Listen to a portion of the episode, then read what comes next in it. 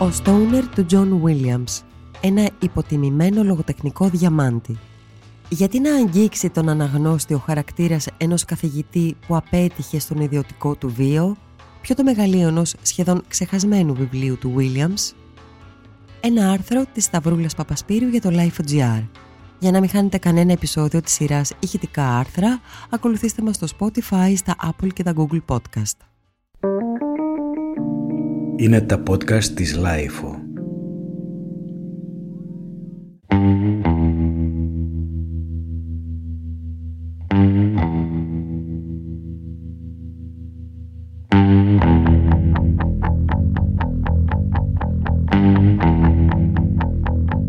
Μέχρι να κυκλοφορήσει από τον Γκούντενμπεργκ σε μετάφραση Αθηνάς Δημητριάδου, αγνοούσα την ύπαρξή του, πόσο μάλλον την εκδοτική πορεία του. Το ξεκίνησα παρακινημένη από το κειμενάκι στο πιστόφυλλο.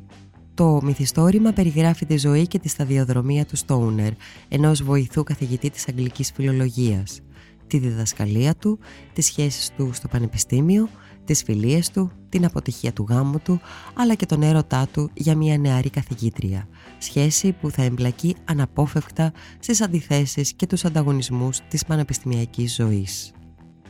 Λογοτεχνία, πανεπιστήμιο, έρωτας, νόμιζα πως θα διάβαζα ένα τυπικό campus novel.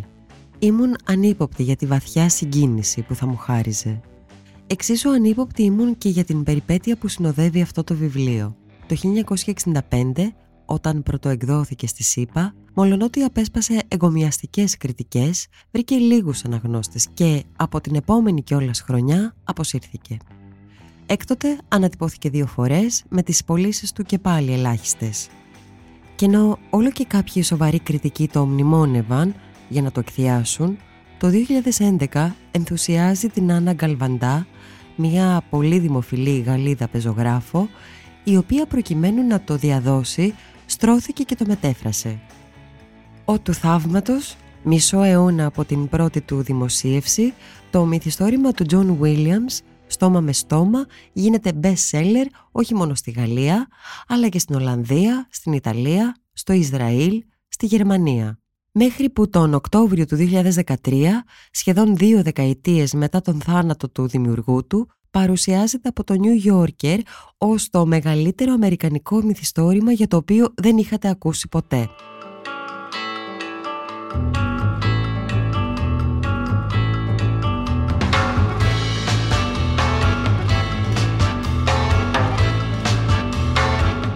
Κάπως έτσι έφτασε ο Στόουνερ και στα μέρη μας.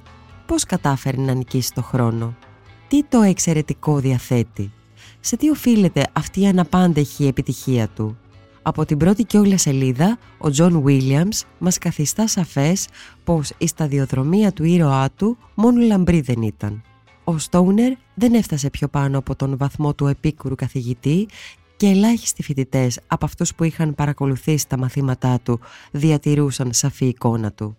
Οι συνάδελφοί του, οι οποίοι δεν του είχαν ιδιαίτερη εκτίμηση όσο ζούσε, τώρα πια τον αναφέρουν σπανίως. Στους μεγαλύτερους το όνομά του λειτουργεί ως υπενθύμηση του αναπόφευκτου για όλους τέλους.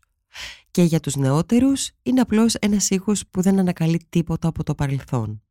Όπως θα διαπιστώσουμε παρακάτω, εχμαλωτισμένη από τη λιτή στη βαρύ πρόζα του Williams, ο Στόουνερ απέτυχε και στην ιδιωτική του ζωή.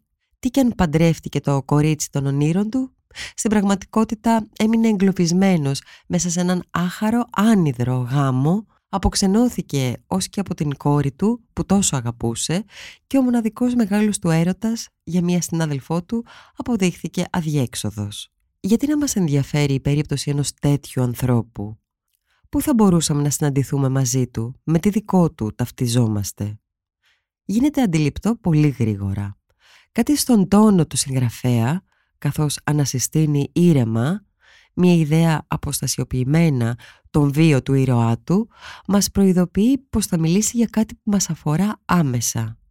Μέσα από την ιστορία ενός ταπεινού και συγκροτημένου ανθρώπου, όπως είναι ο Στόουνερ, ο Τζον Βίλιαμς μιλά για τις μάχες που δίνουμε ή αποφεύγουμε, για τις εσωτερικές συγκρούσεις που μας βασανίζουν, για το στρίμωγμά μας ανάμεσα στις φιλοδοξίες μας, τον αξιακό μας κώδικα και τις κοινωνικές νόρμες, για τον σαρκικό πόθο που αν φημωθεί μπορεί να γίνει δηλητήριο και για την αγάπη βεβαίως την κινητήριο δύναμη όλων.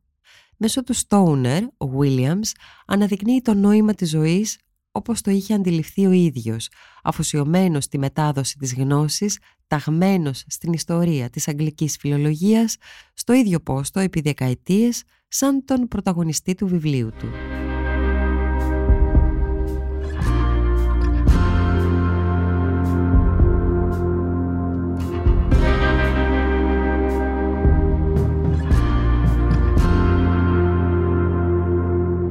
Σκληραγωγημένο αγροτόπεδο, γεννημένο το 1891 σε ένα χωριό του κεντρικού Μιζούρι, ο William Stoner ξεκινά με τις ευλογίες των γονιών του να σπουδάσει γεωπόνος στο πανεπιστήμιο της πιο κοντινής πόλης, ώστε μία μέρα να αναλάβει το οικογενειακό κτήμα τους.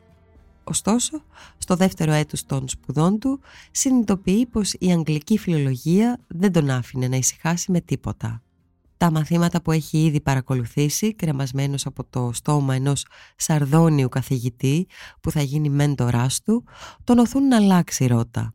Συγκλονισμένος από την μαγική επίδραση που έχει πάνω του ένας σονέτο του Σέξπιρ αποφασίζει ότι εφ' εξής δεν θα καλλιεργεί το χώμα θα καλλιεργεί τα μυστήρια του νου και της καρδιάς μελετώντας τη γλώσσα του.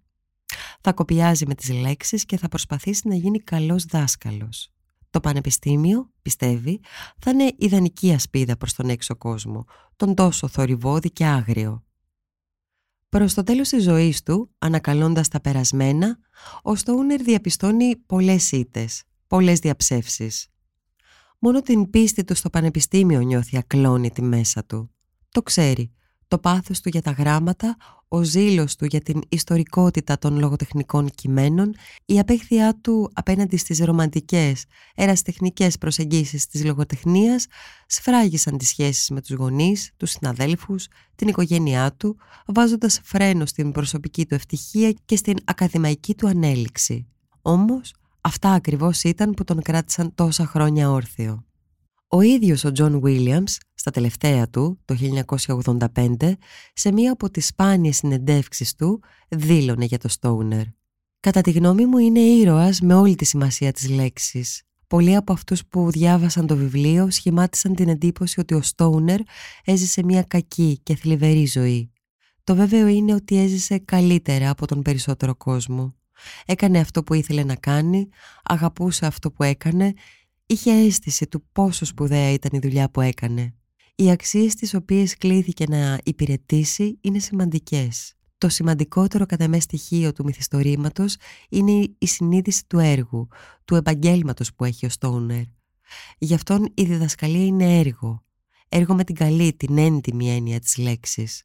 Το επάγγελμά του του έδωσε μια ιδιαίτερη ταυτότητα και τον έκανε αυτό που ήταν. Η αγάπη για κάτι είναι αυτό που μετράει.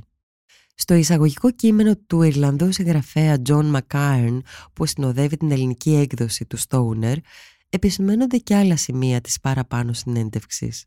Πώς πρέπει να αντιμετωπίζεται ένα κείμενο; Σαν ένας γρίφος που τον μελετάς και τον κατανοείς ή σαν κάτι που το βιώνεις; Ο Τζον Williams πίστευε ακράδαντα πως η λογοτεχνία γράφεται αποκλειστικά και μόνον προς τέρψη του αναγνώστη. Για το Θεό, έλεγε. Είναι κουτό να διαβάζεις χωρίς να το απολαμβάνεις. Στην περίπτωση του Στόουνερ η απόλαυση έρχεται σιγά σιγά, μαζί με κύματα θλίψης. Δεν συμπάσχεις μόνο με τον κεντρικό ήρωα, αντιλαμβάνεσαι πολύ καλά και τον καημό των εχθρών του. Καταλαβαίνεις πως και εκείνοι κάτι πολύτιμο υπερασπίζονταν. Κάθε τόσο παρηγοριέσαι. Βλέπεις ότι και στην πιο συνηθισμένη διαδρομή, όπως αυτή του Στόουνερ, μπορεί να συμβαίνουν αρκετά εκθαμφωτικά διαλύματα. Και αναπόφευκτα σκέφτεσαι πώς πορεύτηκες εσύ ως τώρα, ευελπιστώντας ότι θα αποχωρήσεις με ήσυχη τη συνείδηση.